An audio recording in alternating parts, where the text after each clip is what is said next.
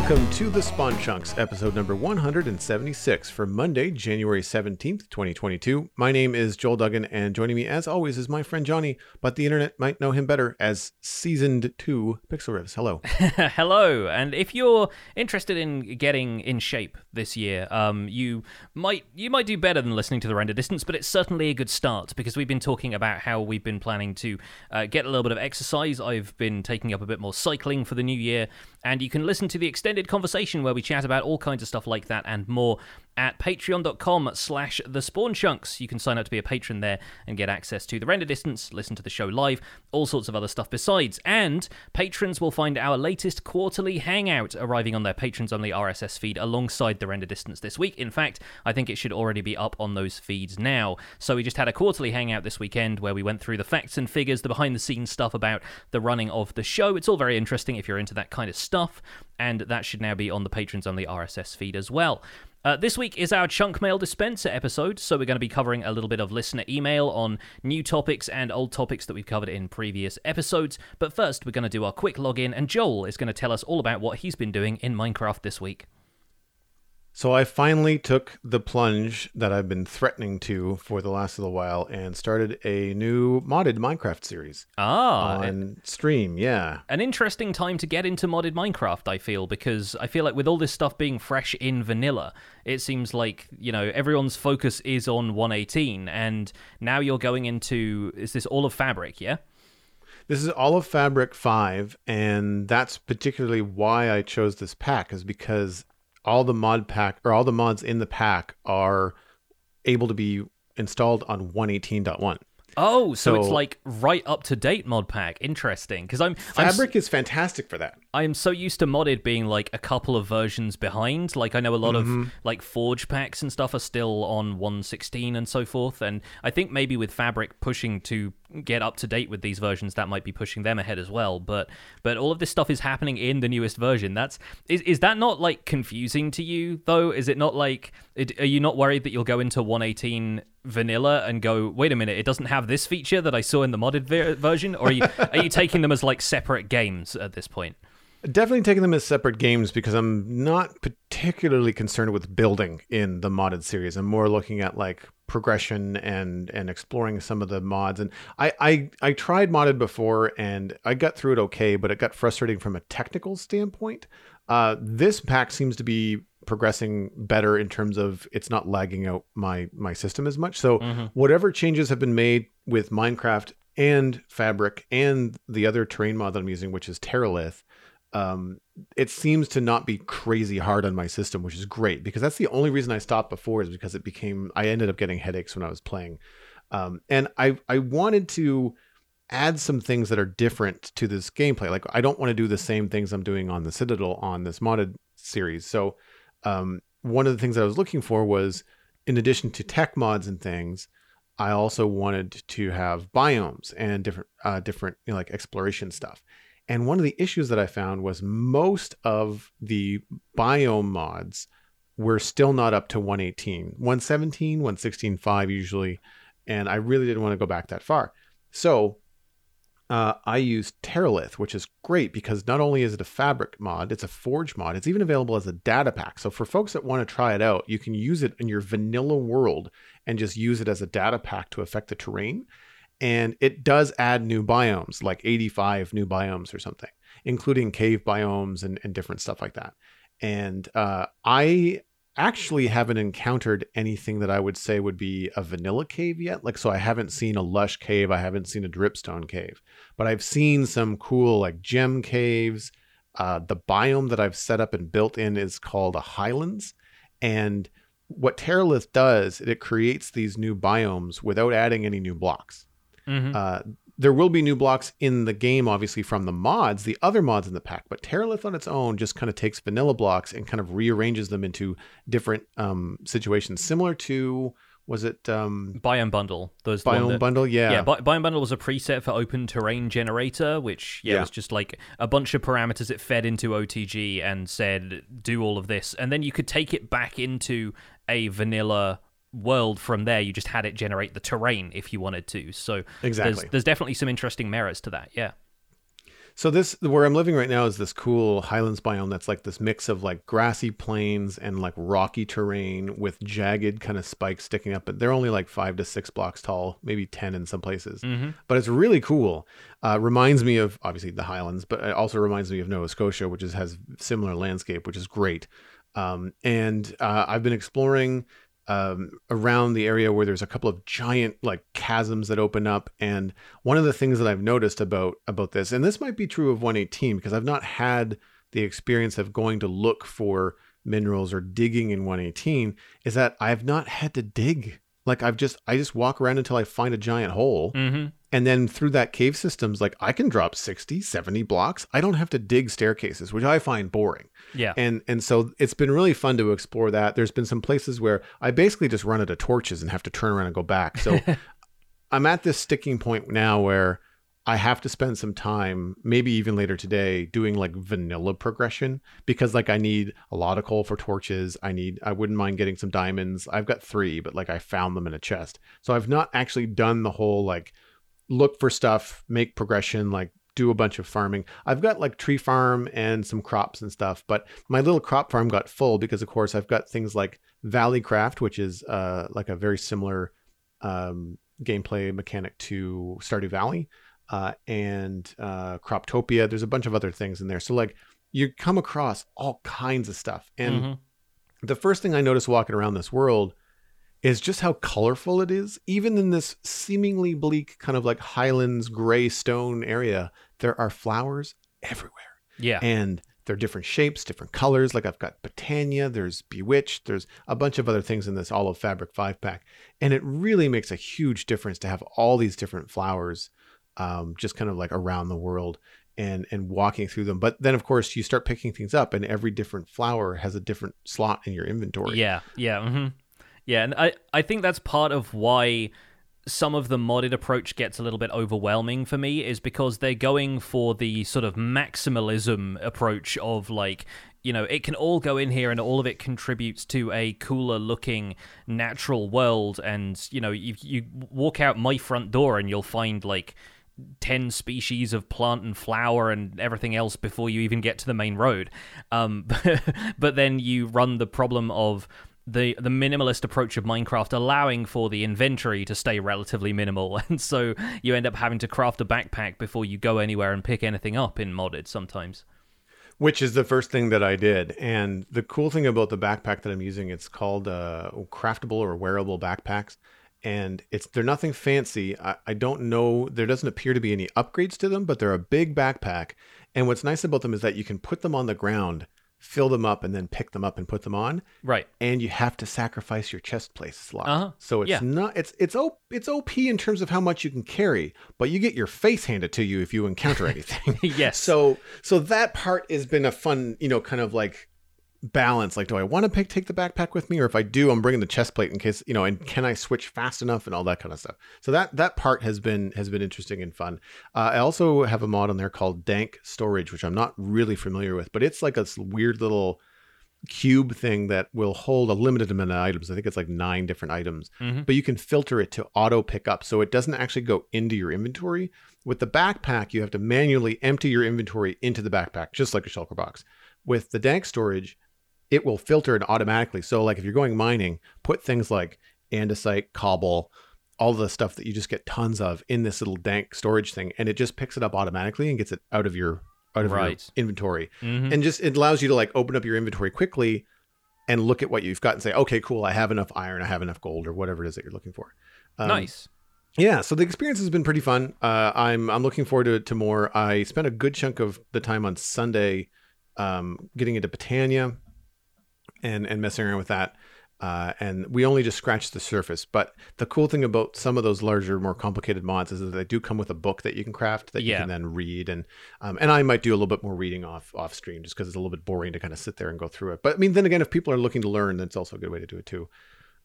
And then on on Saturday we did spend some time on the Citadel. Um, nothing really crazy. Uh, it, it's just it's one of those phases where I'm expanding into a different area of the town and I kind of have to lay blueprints and kind of think about what's happening next. And so we spent a good part of the time of the stream doing some texturing and finishing up those like paths that go in between houses and it takes forever, but these are things that I walk all the time. And so I much prefer to have them finished.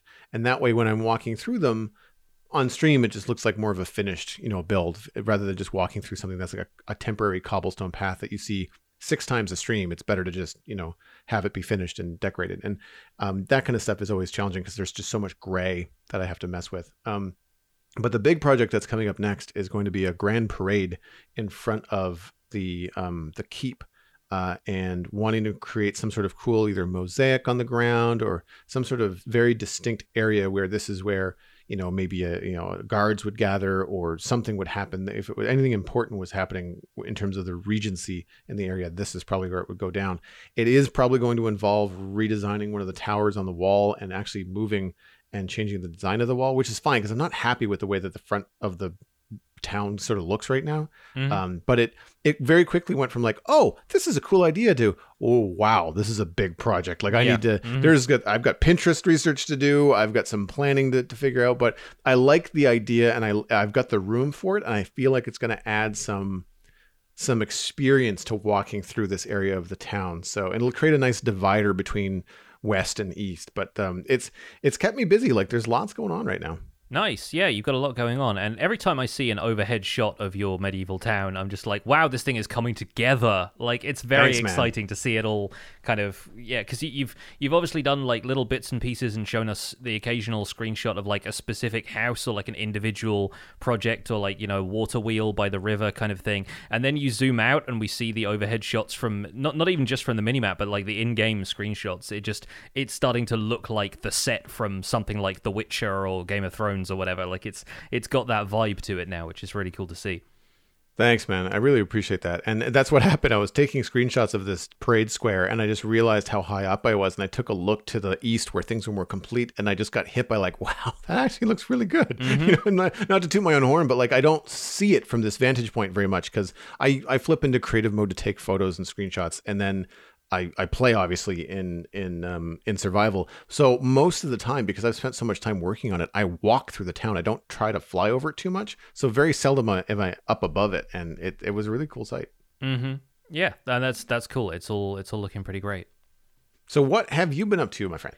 I have completed my village shenanigans for now. Um, the savannah village that I found for my kind of villager focused week has had its population expanded, retrained, zombified, and cured, and I'm now getting ludicrous prices on all of my trades. Um, even from the people that I haven't zombified, because it turns out villager gossip is also a pretty powerful mechanic on Java Edition. Um, so I've rediscovered some kind of neat trades in the process, because there are definitely some professions before that I didn't bother with, and it kind of reaffirmed my suspicions about which villagers I wouldn't bother with in future, like leather workers. Don't really need them.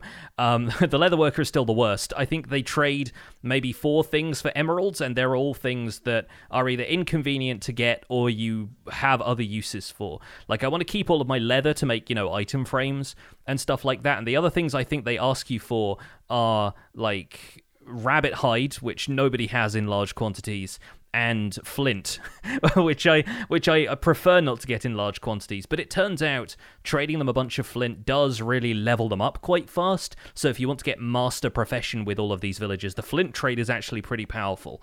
Mainly because you need to get 31 flint to get it. So fortune three shovels at the ready for that one.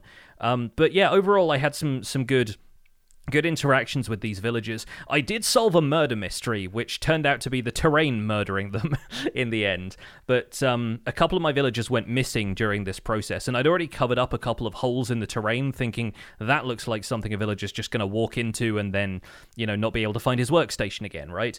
But I lost a farmer and a librarian in mysterious circumstances, and my Twitch chat prompted me to look back through the log files in my .minecraft folder, and it will actually log all of the information the same way a server does behind the scenes. And nice. I looked into these log files and found that both the farmer and the librarian had drowned in exactly the same place.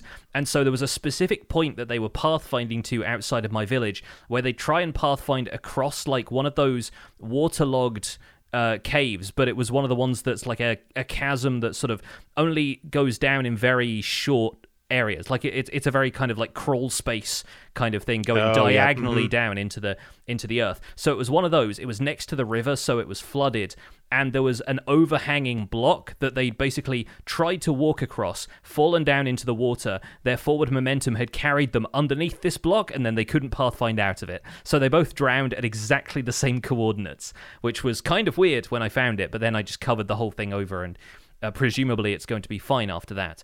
Um, but yeah, the, the the process of working with villagers is, as usual, a, a conflicting one. It's a little frustrating at times.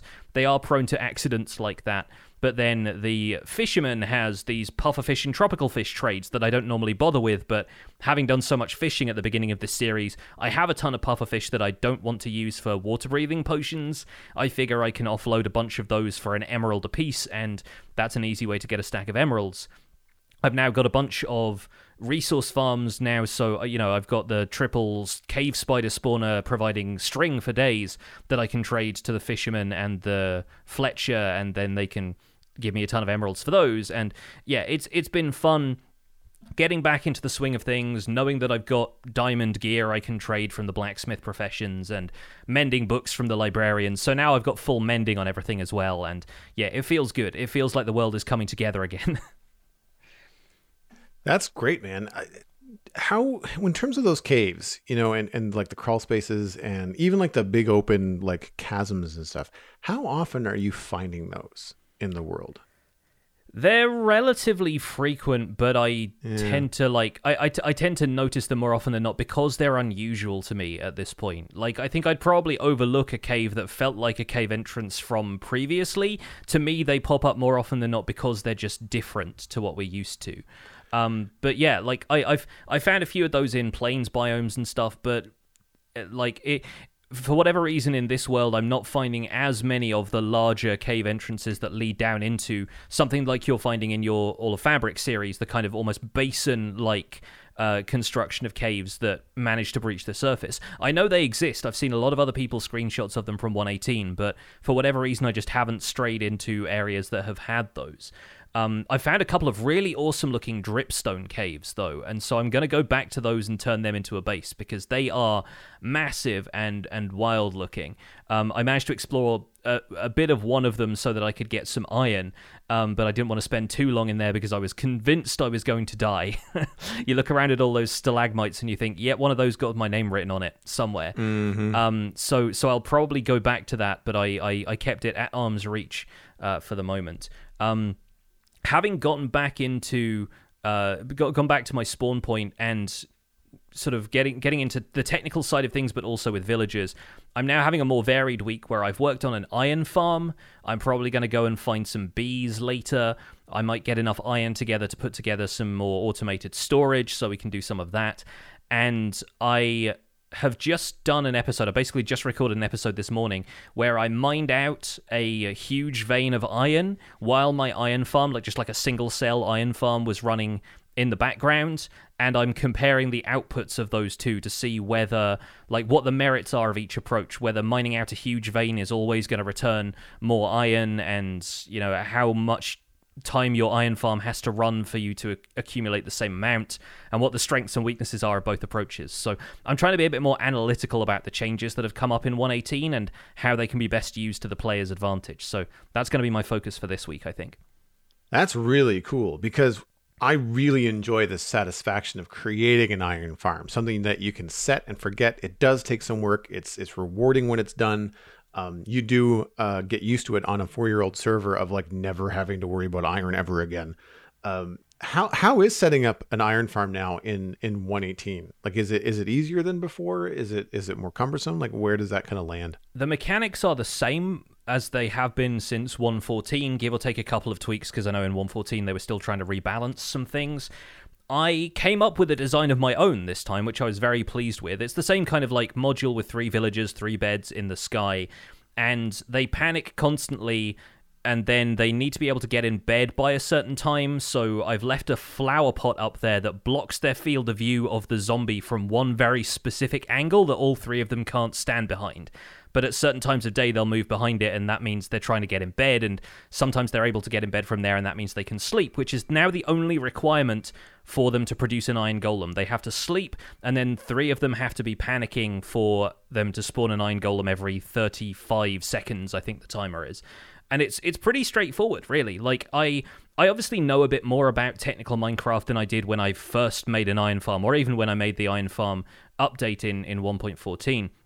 So I think now it's coming easier to me just because I'm more comfortable with that side of things. But I don't think 1.18 inherently makes it easier or harder to do. All you've really got to do is find a zombie and three villagers. And in this case, I ended up curing two zombie villagers because we covered that in last week's videos. And I, you know, bred those two to get a third one because you just need to chuck them some carrots and have enough beds around. So it was easy enough. Um, the the one thing I did do was make sure the module was up in the sky above the ground, so that the golems are falling out of this instead of spawning directly on the ground. So that was a little bit of extra work with a bubble column, and and that was it really. Nothing too much to write home about. Nothing especially different about doing it in 118 compared to previous versions. So we had to retrofit ours because ours was built in like 112 or 113. Yeah. And yeah. so several times over the course of the iterations, we've had to adjust. We've had to add a zombie, which we didn't need before. Because I mean, it still looks like the old version. It's got 40 or 50 doors around it um, in the way that they used to spawn.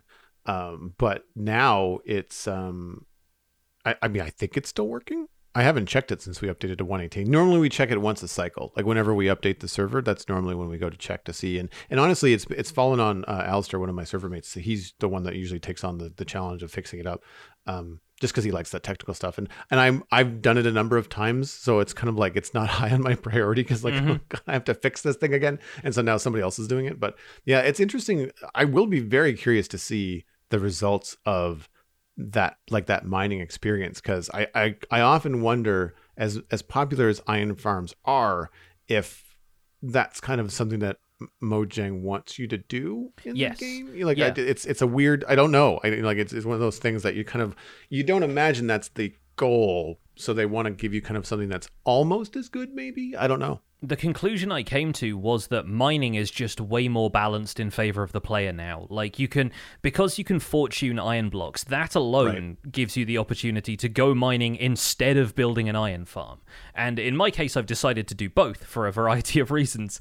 Um, mostly because I don't want to be mining constantly throughout my world. But then, like previously, I think making an iron farm was more effective than going caving most of the time and going caving just became an inconvenience after a while. Whereas now I've been able to stockpile enough iron through caving that I haven't really needed to think about an iron farm, except for the fact that I'm doing this for tutorials for other people. And so right. I thought, you know, I might as well do this. And what I've come to the conclusion is that you know, the iron farm is good because it's a set it and forget it thing. It's going to be producing iron for the remainder of this world's lifespan, and I, who knows how long that's going to be, probably years and it means I don't have to think so hard about where am I going to store all of this iron because it's going to be produced by the farm pretty consistently. If you want a trickle of iron, then it's for you, definitely. Um, I think the other thing is if you've got raw iron that you can go mining for, a, you can silk touch it at that point because you don't need to worry about where your iron is coming from, so you have more blocks that you can build with. Or if you go and fortune that iron, you can craft that into raw blocks, which are another block that you can build with that the right. iron farm isn't going to provide.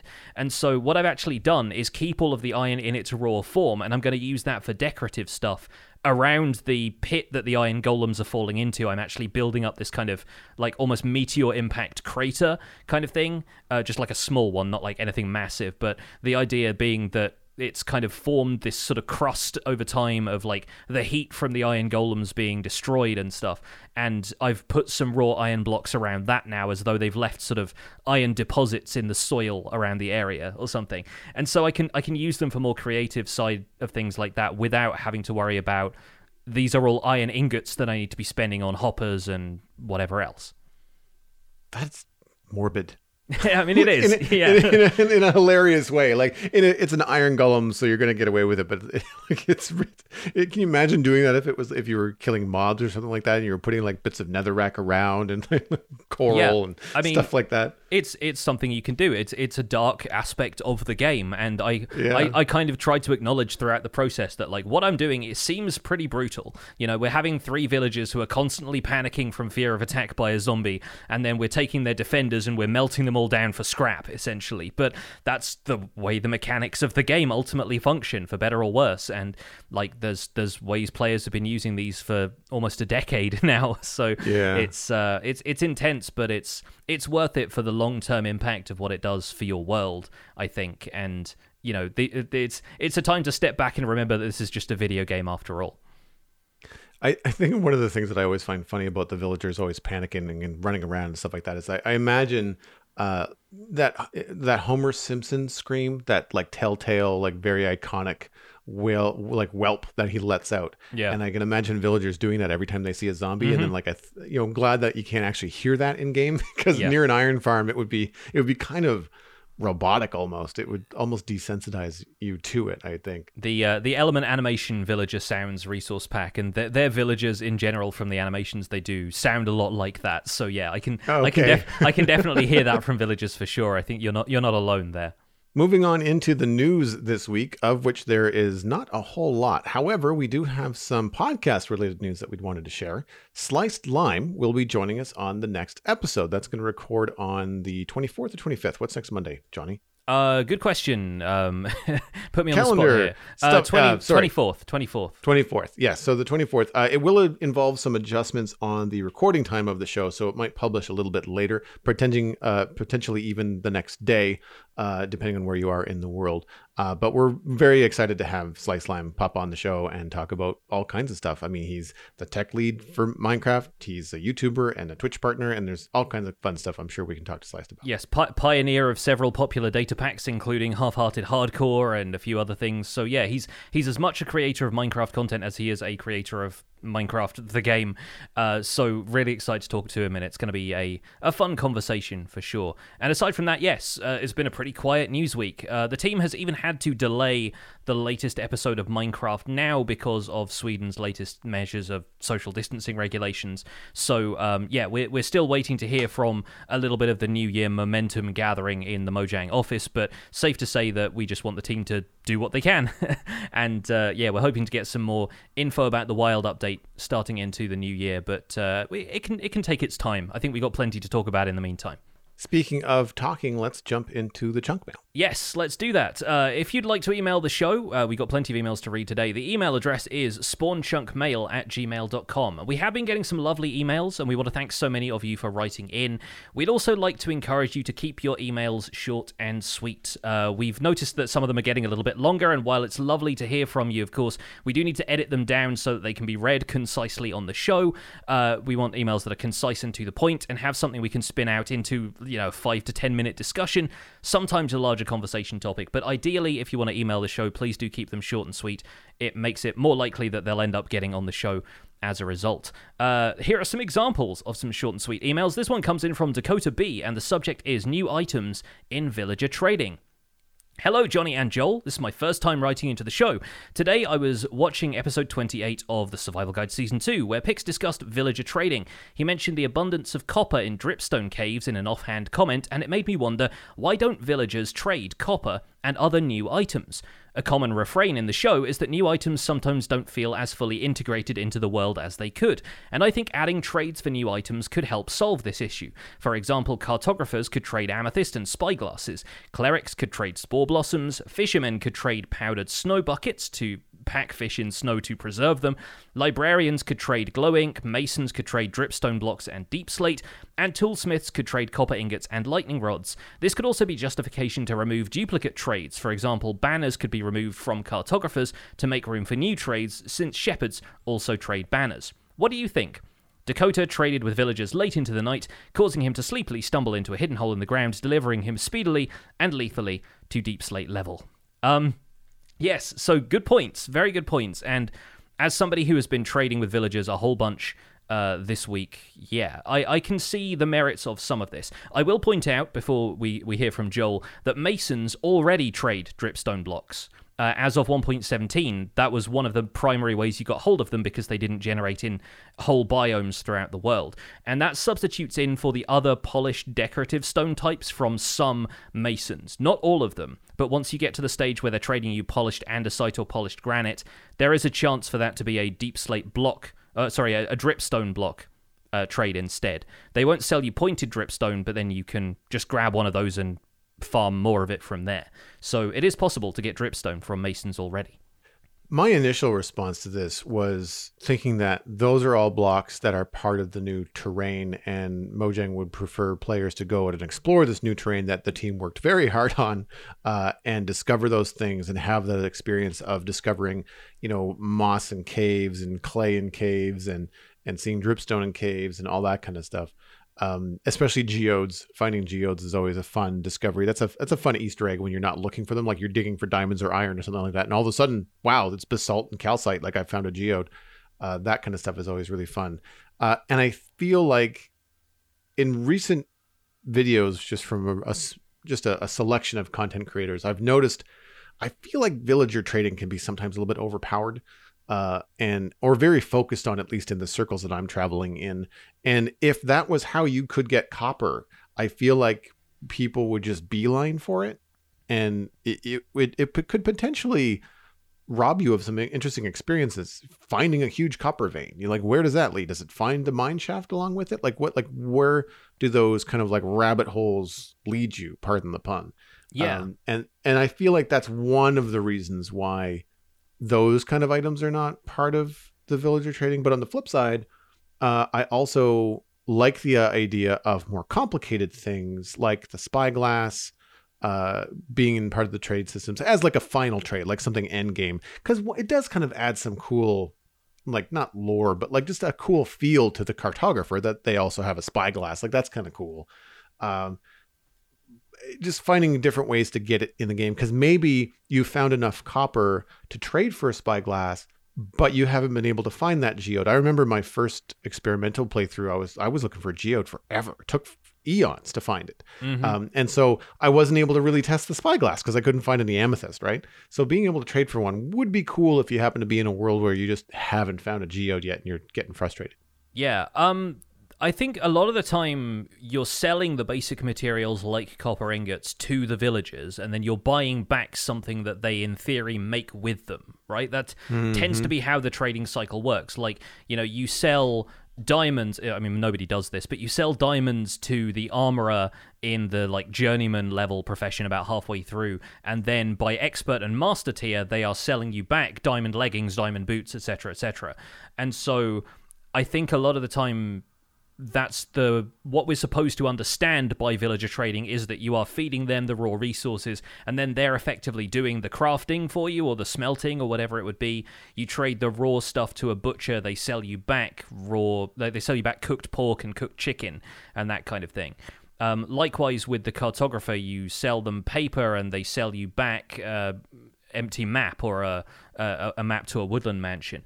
So I feel like if we're buying a, a spyglass back from somebody, that kind of makes sense. But if we're buying copper ingots directly for them from them or copper blocks, it kind of gives the player a lot less to do with copper, and it gives mm. villagers a very limited range of copper things to trade right now because there aren't that many things you can craft with copper.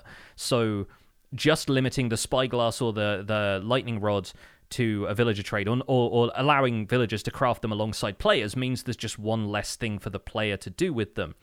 I can also imagine a lot of people just dumping all their copper into villager trades because a lot of people seem to agree there isn't a whole lot you can do, and if you don't want to build with copper, you don't really use it very much at all.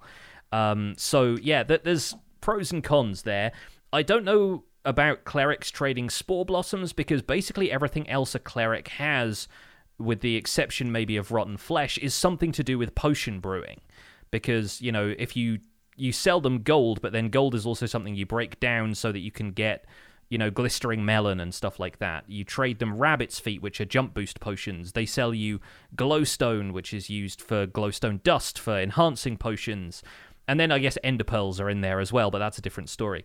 Um, I feel like a lot of the the villagers' profession trades are quite locked into certain mechanics, and I think deviating from that a little bit too much is part of the reason why they haven't given those trades just freely out to villagers, especially for the stuff that might be useful to have a renewable supply of, like spore blossoms or or whatever. Um, and I like the idea of adding some of these as trades, but it also has the potential to be disorienting because you end up going to a trader that you knew traded certain items in the previous versions of the game, and if now they don't, or if now they're trading you stuff that you didn't expect, it can be like a, a mechanic that feels less reliable over time if it's changing constantly. So I think there'd be have to have to be like a pretty big change up in the way villager trading worked for them to keep adding new items from all of the the more recent updates. There's also that frustrating mechanic of trying to get the right trade, like because you don't always get the trade that you want or for the price that you want. And if there's more things to trade for, that increases the you know chance of a negative result if you are looking for one specific thing and you just don't get it over and over again. Mm-hmm. And if there's a longer list to go through, then it creates that frustration. When I was trying for the blacksmith professions this time around, I ended up with a weaponsmith who trades. Uh, they they trade you axes and swords pretty much constantly because those are the two weapons. But then the toolsmith ended up also trading me axes, and then didn't have a diamond hoe trade or a diamond shovel trade. So I had to recruit a second toolsmith to make sure I had those trades covered. It happens all the time. You end up having to re-roll villagers' trades quite consistently that way. And I know that in 117, wanting to build a lot of stuff with dripstone, it was a real pain trying to get make sure I had enough stonemasons that would actually trade it because it's four or five tiers down in the trade list. So you end up having to really grind for stonemasons to get four or five of them out of a large room of, of stonemasons who would trade it. So yeah, I, I can see the frustration there. I do think now that these things are more in abundance, we don't have to worry too much about the availability of stuff like spore blossoms. Just go and you know raid a lush cave that you don't care much about preserving, and you'd probably be fine. Um, but yeah, it, it's interesting. But we'll we'll we'll see if we end up getting either any more villager professions in future to open up that kind of slightly rare side of things, or if we end up with villagers who will trade some of the newer items that get added to the game later. Our next email comes in from Pixel Sage Silk's Touch versus Fortune. Hello, Jonny and Joel. Hope you are having a good day and wish you both a very happy new year. So, I was and am still a Silk Touch guy. I prefer Silk Touch over Fortune because you can pick up the Ender Chest, get natural stone. It just made sense to use Silk Touch as you couldn't fortune the metal ore blocks, which means you had items of other ores and actual metal, metal ore blocks, which just clutters up your inventory. After the release of 118, I am seriously considering switching to Fortune because now you can fortune all the metals uh, and turn them into raw blocks. Get cobbled deepslate, which is way cooler than regular deepslate, and I don't really mind smelting cobblestone as we have renewable lava for fuel. But with Fortune on my pickaxe, I can't pick up my ender chest. I carry one pickaxe in my inventory because it is just convenient for me. What do you guys think? Are you a Silk Touch player or a Fortune player? Thanks, guys, for a wonderful podcast. Pixel Sage is now out of simulation distance and has stopped working. that's see that's why we're in the spawn chunks we never stop working even when we're even when we're out of render distance um, and that is a very weird convoluted joke about the naming of the show uh, silk touch or fortune joel i am a silk touch guy and i will continue to be so it's probably because i'm a builder and because if I'm building something and quickly picking something up and putting something down, I don't want to have to worry about if I'm changing this window, if I'm going to break the glass. Uh, if I'm, I'm trying to think about other things. Uh, usually it's like plants or bushes, things like that. Like I will, I don't care about shears. I just use a silk touch pickaxe to pick up a bush that I put down the wrong way, and so ultimately I end up getting what I see and not a different block because that drives me nuts. Mm-hmm. Uh, and the I have noticed though, of course, because when I went and and got a bunch of deepslate for the first time, I couldn't do anything with it because yeah. it wasn't cobbled deepslate; it was just plain deepslate. Um, on the Citadel, which is where I spend most of my time, uh, we do have a data pack that allows me to use things like logs and other wood pieces on the stone cutter for a woodcutter experience. Uh, and I plan on implementing the same thing with Deepslate and just allowing myself to create all of the cobbled Deepslate variants with regular Deepslate. So if mm-hmm. I do end up with an inventory of both, then I'm fine. Uh, I do agree with Pixel Sage though. I prefer the cobbled deepslate texture to use in builds than the regular deepslate texture. I don't find it as intuitive or easy to use. So um, there will be a point when I will probably just go specifically grab the fortune pickaxe that I do keep in my ender chest in a tool shulker uh, and and use that because I use that from time to time. Uh, I've got a lot of silk touched coal blocks that if I want to use make coal or use coal for something, then I I'll fortune those. Redstone is still something I'll lay down and, and fortune uh, because a lot of the time because of how old the server is, I don't necessarily have to go looking for blocks. I just already have them in a chest somewhere. I just have to lay them down and mine them out. And so fortune is obviously going to be the best way to do that because what I'm looking at is the pre 117 um, silk touched ore block that I then have to have to use fortune on. So there's a time and place for it, but most of the time I walk around with the silk touch pickaxe. I I mean 117 has converted me to using fortune a lot more frequently um, because it saves you space if you craft stuff into raw blocks, with the exception, I think, of redstone and lapis, because if you fortune them, sometimes you get more than nine items out of that, and you'd have to craft those into more blocks than you would end up with if you just silk touch the ore. But most of the time, I just fortune everything now when I'm going caving for resources specifically. The thing about silk touch for me is I don't like mining everything twice. Um, not that it matters much for the durability when you have mending, but it's just, you know, I might as well now that it no longer takes up more space and I carry two pickaxes most of the time anyway because there is still stuff I'd like to silk touch like yes, the ender chest here is the the main example, but um, I think I end up with issues like needing to craft something out of cobblestone and not having any if I use Silk Touch all of the time. Um, there's a couple of other things that Silk Touch ends up breaking down that's inconvenient for you. I think it's coal ore is the main one. Like if I want to make torches if I'm underground, and I need to do that a lot more frequently in 118, then I need to have something that's going to break things down into not the ore block because to get coal out of an ore block, you have to either fortune it or smelt it, and then you only get one coal out of that, and you've wasted some fuel. So it's it's silly. But uh, I I do think that fortune is probably the one that I would stick with for the most part. But for the fact that yes, I'm stashing all of those resource blocks in my ender chest at the end of the day. Um, also, if I run into some emerald ore, I don't want to fortune that because I still think that's pointless, even though there is a lot more emerald ore in this update. So yeah, I, I like to collect ore blocks when I don't need the resource itself, but I think Fortune is probably the one I've used the most out of the two. And speaking as somebody who just spent time mining out a huge iron vein with Fortune 3, yeah, uh, it's it's definitely worth it. I mean, I got three times the output of my iron farm from that, so it's uh, it's it's worth having Fortune in 118, definitely. If that's that discussion wrapped up, then we can move on to email number three. This comes in from Emric the 15th, or Emric XV. Uh, not sure if that's a Roman numeral or not. They are a landscape artist member of the Discord, though, so thank you very much for sending in the email. Uh, the subject is wildly excited about the new update. Greetings, Joel and Jonny. Thank you for the render distance. It inspired this question. I realise we have a lot of hype around the Warden coming in the Wild update later this year. However, being a tragic Lord of the Rings, The Hobbit, and Dungeons and Dragons fan myself, I would love to see Mojang surprise us with an attack from a swamp troll when exploring the new swamps. Similar to an Iron Golem, maybe, a swamp troll could be a little smaller, with a boulder throw attack as well as a decent melee punch, so you can't pillar up three blocks to avoid the fight. Do you see Mojang bringing in new features like a Swamp Troll without giving us as players the heads up? If so, what aggressive mobs would you love to be surprised by? Emric the 15th was unwittingly squashed by a boulder. Oh dear. Just, you imagine that you're talking to a player in game, you're kind of both hanging out, you're doing a little squat thing, hello, and all of a sudden, yeah, just flat, Boulder. no more player. Mm-hmm. it just comes into nowhere. Um, I like the idea of more mobs like this in game. We've talked a little bit before about like fantasy esque, like goblins and trolls and things like that.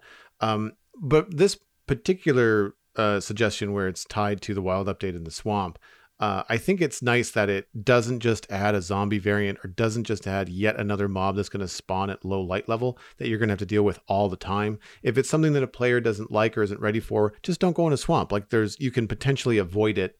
Um, it also creates a little bit of trepidation if you're going to go into a swamp where you know this thing exists. Uh, and now you have to be a little bit more cautious and careful and looking over your shoulder when you're traveling through a swamp. Uh, I've had this experience recently on modded where there's lots of different animals, including bears in the jungle, which surprisingly camouflage. I don't know why, because they're brown and the jungle is green. But I walked around the corner the other day and I was just like, oh wow, that's a that's a large bear. Mm-hmm. I'm gonna have to back up. Uh, it's fun when you don't die instantly. Like if it's something where you just like, I'm just gonna have to get you know take some distance here. And it was kind of a neat you know thing to to have to look out for. Um, same thing with animals that are in the water that attack me. Not used to that. it's, a, it's a different experience altogether. Um, but I, I like the idea of um, you know the the throw attack you know it's not just a regular melee mob. Uh, hopefully it's got something where you can hear that coming or if they make a noise. Um, i feel like the balance there is just kind of figuring out how much of a nuisance is it going to be for player? Does it drop anything? Is it worth fighting or are you just going to run away and avoid it and ignore it?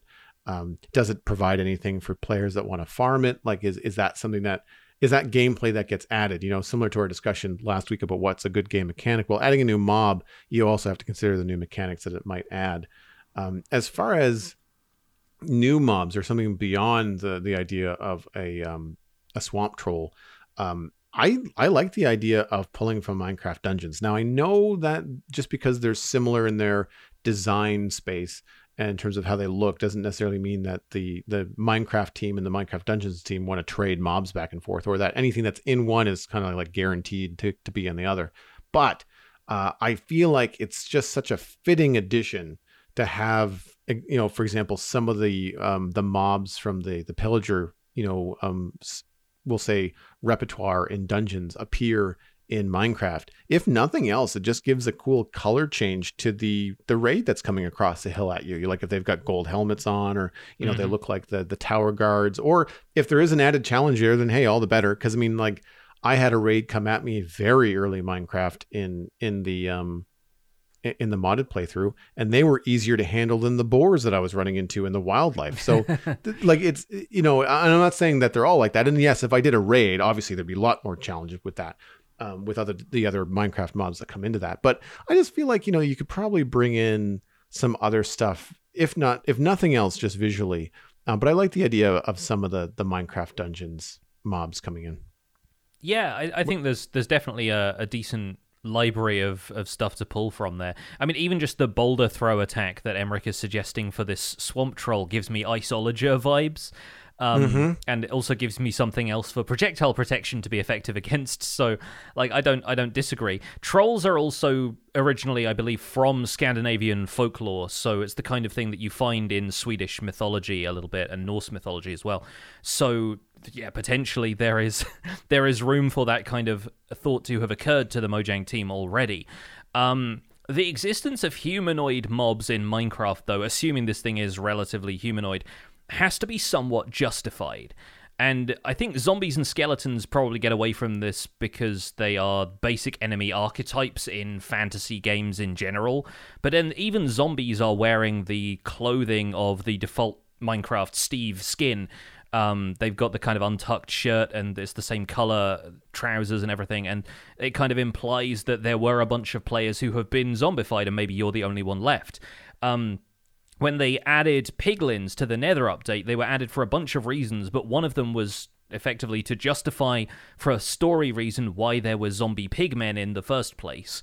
And any other humanoid hostile mobs tend to be expansions to the Illager family now, so I'm wondering if a swamp troll were to be added, where it would fit into that. You know, if it was an illager that even the illagers didn't really like, in the same way that the arch illager is in Minecraft Dungeons, but it kind of goes the other way, becomes this golem-like figure, and gets sort of cast out into the wilderness. You know, maybe an experiment that one of the witches has done, considering the swamp connection there that kind of thing. I would be curious about its origins. And these might seem like weird questions for a game with no player facing story, but I get the sense the team wants to feel like there is both a history and a kind of natural world connection to some of these mobs.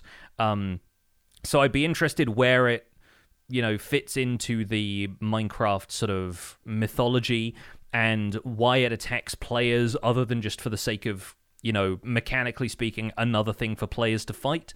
I'd be kind of curious to see where things fitted in if they they put something like that in the game because there'd have to be a reason for it to be there ultimately and you know what does it drop other than boulders is my next question does it become a cobblestone farm are, are the boulders it chucks at you actually cobblestone blocks or something like that? And and how do those those boulders even manifest themselves in the real world? Are the boulders cubes? Because it's it's kind of unusual to see anything round in Minecraft. I have I have so many questions about this swamp troll idea. Mossy cobble would be cool. Oh, that that'd be fun. Yeah, I, I, I don't I don't mind that idea at all.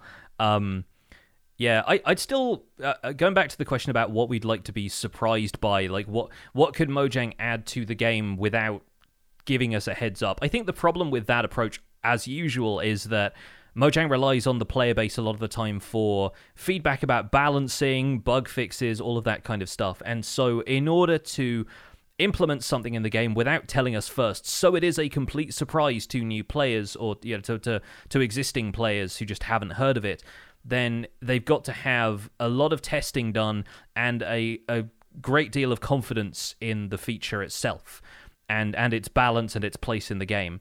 Um, so I kind of still love to be surprised by the Warden, even though we've heard so much about it already. Uh, I'd love to have it appear in the game, and I've said this before, without players having access to it in snapshots first. And and while that does take yes a lot of testing and confidence, um, it does it kind of irks me when half the player base has kind of dissected and code dived the mechanics of new stuff before it ever reaches full release. So I, I like the idea of the Warden popping up and everybody in the community having to figure out how to fight it at the same time instead of you know somebody having a farm for it before we're even you know in full release of of the Yeah. of the wild update. Feels like the the chicken before the egg, or vice versa, right? Cart before the horse. Mm-hmm. The spawn egg in this case, yeah. Mhm. Our last email comes in from Michael T. The good game mechanic mold. Hey, Joel and Pix. In last week's discussion, you guys talked about what makes a good, useful addition to the game. I just wanted to mention a couple of features that sort of break the mold of what we generally expect from developers. Calcite is not craftable and can only be found for or used for building, and slime balls can only craft a few things. Both these features are very simple and yet highly desired, especially on servers. Thanks for the great podcast, Michael. Yeah, I, I can see calcite becoming a lot more valuable if it got crafting recipes in either direction. Either we were able to craft it, and then we were able to craft it further into different types of blocks, stairs, slabs, bricks, whatever you wanted to do with calcite from that point. But yeah, I, I can see where you're coming from with this. It is a block that is simply a block and is only found. So it's it's sort of in the only does one thing category that breaks the mold of what we were talking about of a lot of things having depth. I think the main thing about calcite is that it's so closely tied to geodes, and geodes themselves have a lot more to them with the amethyst renewability mechanics and all that kind of stuff that I think the geodes themselves are being treated as an overall feature, and calcite is almost like a byproduct of that. Both calcite and smooth basalt are really just there to be a surrounding for the geode and an aesthetic thing rather than being something that's the focus of player activity. And I don't know the exact timing of this, but I feel like around the time that we um maybe not they were maybe they didn't coincide, but we ended up with like, you know, stairs and slabs uh of uh granite and diorite. And around that time or shortly thereafter, you could start to get them traded with villagers, right? Mhm. So with calcite not being something that you can find anywhere else like a villager trade it also doesn't have stairs and slabs and other variants. So i'm wondering like if it does get those crafting recipes are we then going to see a crafting recipe for it? You know like Mhm. in the same way that you can use andesite and diorite um, or diorite and cobbler. I can't even remember the what's the what's the recipe for for andesite? Is it diorite and cobble Um, I, yeah, I think it's diorite and cobble because Yeah. diorite is the one you make out of cobblestone and quartz, and then you add more quartz to that to get granite. I think. I think is how it Right. works. yeah it's, they're all quartz heavy which is weird Mhm. um, but what maybe not weird maybe that's geology 101 and i'm just rusty um, but like that kind of stuff i feel like if and when a block ends up being more desirable for players there also tends to be more than one way to get it in the game and the flip side of that with the slime ball for me it's i feel like things that are redstone centric I don't know why, because I- would say most people in the game are probably more more builders and explorers than the redstone heavy people. Like I feel like that's a smaller, although vocal and very cool part of the community. I feel like it just statistically it's probably smaller. But what slime balls do is really cool. Mm-hmm. It's the only way to move a block without touching it, right? Like you just you, you need a sticky piston if you want to make a little a two by a two by one piston door. You need two slime balls, you Yeah. know. And if you can't find one, it becomes very desirable. Uh, or if you realize that was cool, I want to make a lot more of these uh, to do all kinds of things that move. Um, then that again becomes something that you want to uh, try and and and get a lot of. Uh, and if you're on a server where they're you know scarce or you got multiple people looking for them, then I think that's that's an interesting dynamic as well. But I think uh, like there's a good good thing to mention there is that just because it does one thing, you also have to figure in like the cool factor. And if that's a big part of it, then that can make it more more valuable as a mechanic. Yeah, and I think slime blocks aren't the best example here because I mean slime slime balls, yes, can only craft leads and then slime blocks, but then when you've got slime blocks, you can do a lot with them. Yes, of course. I mean, uh, we're talking slime block flying machines, we're talking bouncing items around and mobs around, and you know the the potential for player elevators and all kinds of other stuff. Like there's there's so much that I've done with slime blocks in the course of like the last four years when I really started to learn more technical stuff that I just thought some of this is wild. Like I, I have no, I have no idea how anybody coped with Minecraft before this because they make things more convenient, they make things more fun, they open up a whole variety of things, and then we got honey blocks which are the same but slightly different, and like the fact that those two things don't interact is so valuable that you know yeah like the the amount of stuff we can do with those once they are a thing like it, they have functionality inherent in what they are crafted into rather than just the item itself providing value. And so yeah limited it to just crafting is is different. Like calcite is a very good example because calcite is practically inert in terms of what we can actually do with it beyond that but uh, it's there for the builders. Um, slime blo- slime blocks also have like really nice transparency to them. And i think that uh, between those and honey blocks they have the kind of the translucency that you really don't get. You either get like one thing or the other with blocks like that. You get something that's opaque or you get glass you know? And and so slime blocks provide a really interesting middle ground there that i'd like to see explored in a few other blocks as well. You see the amount of people making fog patterns and things out of glass blocks and you think you know what if there was a way we could do that with a, a slightly more translucent block that's transparent enough but still obscures things behind it a little bit? Maybe that's what tinted glass is now but it's still uh, it's still kind of fun to see what people do with that stuff. So i think uh, yeah calcite good example slime less so. If you were to build something with a slime ball that doesn't exist in the game, what would it be? oh good question i'm not I have sure an example that I can go through if you're going to take a minute to, to kind of mull it over. Yeah, please. The first thing that I thought of was, especially early game, would be like a sticky torch. Uh, and whether that would be something that you could like stick to the ceiling vertically, you know, uh, Ah. or or like and, and torches already stick to the walls in in a, in the way that they do, but having a torch that you could stick to the ceiling could be interesting depending on your decor, depending on what you're using things for. You know, whether you wanted to mine out the walls and you're constantly just replacing torches, um, and it would get them up off the floor, which I always find is an odd look for just you know, it's kind of like the default early Minecraft is just torches everywhere on the ground and and I feel like putting them on the ceiling could be kind of interesting. And maybe that's a thing that you know you get a perk from a slime ball. Maybe that unlocks the ability to put other things on the ceiling that otherwise wouldn't. You know, or um, or having something like a, a slime ball stick a anvil to the ceiling for a limited time. You know, uh, th- that kind of stuff could be really fun. I don't know. I also like the idea of um, slime blocks and the translucency, but different colors. I think Yeah. that would be fun too. D- Like being able to dye slime, which I mean, we can dye a sheep in the game. It would be really fun to just walk up to a green slime and go, and now you're orange. Boop. Yeah. I believe there is a vanilla tweaks pack that at least recolors slimes that way. I'm not sure if it adds dyeing mechanics or not, um, but there's definitely data packs and stuff that allow you to to do bits and pieces like that.